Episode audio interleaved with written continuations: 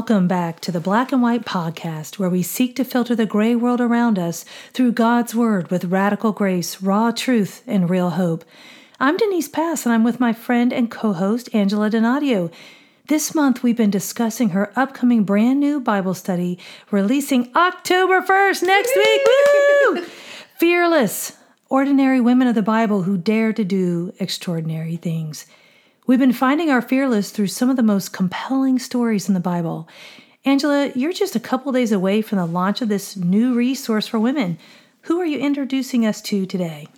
Thank you, Denise. It has been such a joy to share about these women who have so much to teach us about overcoming the barriers to fearless living. You know, I'm a survivor of two near death health scares, and so I really identify with the women with the issue of blood. Her story is in several of the Gospels, and I focused on Mark's account in chapter 5. Her willingness to push past debilitating disease and get a hold of Jesus shows us how a moment in God's presence can remedy a lifetime of pain. I filmed about her story in Capernaum, which is the likely site of the place her instantaneous healing took place. Mm-hmm. The roadways are narrow, and scripture tells us the crowds were so great the day Jesus came through that they nearly crushed him. He was swarmed and on an urgent mission to get to the house of a religious leader whose daughter was dying, but none of that kept Jesus from stopping. I love that. None of that kept Jesus from stopping. Sometimes I think we can feel forgotten and feel like our problems don't matter to God. But none of it kept him from stopping. God is always pursuing us and he is always our ever present help. You know, each account tells us that she hid in the back of the crowd. She didn't want Jesus to know she had touched him or want the crowd to know what had happened. I know sometimes we want to hide our issues or disappear in the back of a crowd, yet we desperately need healing in an area of our life. Can you expound on that, Angela? Sure, Denise. You know, I've been there when my private pain was so palpable yet I was afraid to let anybody know. She had legitimate reasons to keep her need concealed because she was considered what they called unclean due to the Jewish law, and anyone who touched her would be unclean. Anything she sat on, anything that touched her, mm-hmm. anything she touched, especially a rabbi. So she was terrified of being rebuked or turned away. Plus, she would have been incredibly weak and frail. I had the opportunity to interview a physician as part of my research, and her condition of bleeding continuously for 12 years would have put her in seriously grave condition. So she came up behind Jesus and touched the bottom of the hem of his garment. She most likely was crawling on her hands and knees in utter desperation to reach him. So fear will always list the reasons we can't, but faith finds a way. We need to repeat that again. fear will always list the reasons we can't, and faith finds a way. Wow. You know, at first glance, we might not think of her as being fearless because she didn't reveal herself right away until Jesus asked who touched him. But she summoned the courage to move forward in confidence in spite of all these barriers because she believed that if she could just touch Jesus, she would be made whole. That's right, Denise. She made not one, but three fearless choices in this story. She dared to leave her home and brave the crowd. She stood up for herself and trusted God to fulfill the dreams He planted within her before illness had stripped her bare. Secondly, she dared to touch Jesus, and when she did, he stopped everything to ask who touched him. And he let the crowd know that she didn't make him unclean, he made her whole. And her final, final fearless step was refusing to let fear keep her silent anymore. She rose above the doubts that nearly killed her courage and she shared her story. This shroud of isolation that had suffocated her for so long lifted off the moment she touched the garment that covered him. She was no longer trapped inside her body, trapped by pain and ravaged by disease. She was free. We can try to hide our private pain for whatever reason, but Jesus knows and Jesus cares. He honored the faith of this ordinary woman you know, Denise, ironically, the garment that she touched was the, called the talit or the prayer shawl that is still worn by the rabbis. And they had these fringe tassels on the bottom that bear special significance because they're described in the Old Testament as reminders of the law, the commandments of God. She braved the crowd to touch the talit, Yet Jesus used the very symbol of the law, which she said made her unclean, as an opportunity to demonstrate grace. Her desperation became a platform for the miraculous. When I nearly hemorrhaged to death after hysterectomy, I said to the Lord, I don't ever want to feel that desperate again. And He said, That's how I always want you to feel that desperate for me. See, we don't like feeling desperate. But if we let our desperation propel us to Jesus, a moment in His presence can remedy a lifetime of pain. Oh, when you say that, Angela, reminds me, takes me back to a time when I was hunting for a diagnosis for myself and for my daughter.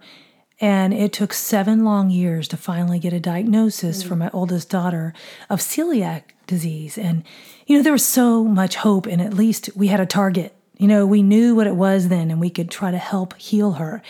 And for myself, um, also being diagnosed with um, different autoimmune diseases that were invisible no one knew the cause. No one knew how to help it. I felt so desperate. And I remember asking God, will it always be this hard? And, you know, and I want, I said, God, is there any way it'll be easy again? And the answer was no. I thought, what?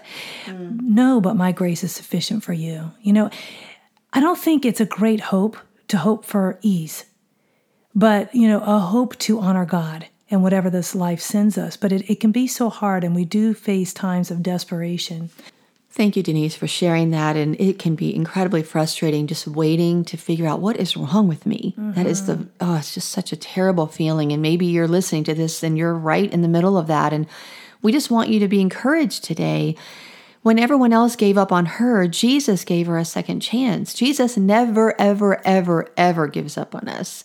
Pain had trapped her for so long, she'd all but given up on herself. I know what it feels like to live with chronic pain and to wait desperately, like you did, Denise, for a diagnosis. I was diagnosed with a rare disorder in 2003, superior mesenteric artery syndrome, and I had to undergo major life saving surgery. Her story speaks volumes to our suffering. It speaks to the tender places in us rubbed raw by pain. It speaks to the issues so stuck to our spirit that we can't separate them from our identity anymore. That's so good, Angela. We can begin to think, I am this illness. I'll never beat it. I am this addiction. I'll never break it. I am this anxiety. I'll never shake it. I am this financial disaster. We can feel like we are defined mm. by our struggles, like we'll never overcome it. The gravity of the issues we carry weigh down our ability to see our value. But Jesus reminds us that we are worth fighting for. His blood washes away the lies we believe and reaches us wherever we are. That's so true. He pulls us out of the back of the crowd until we're close enough to touch Jesus. We can face anything when we're facing Him. His presence restores our peace and clothes us with a custom made identity.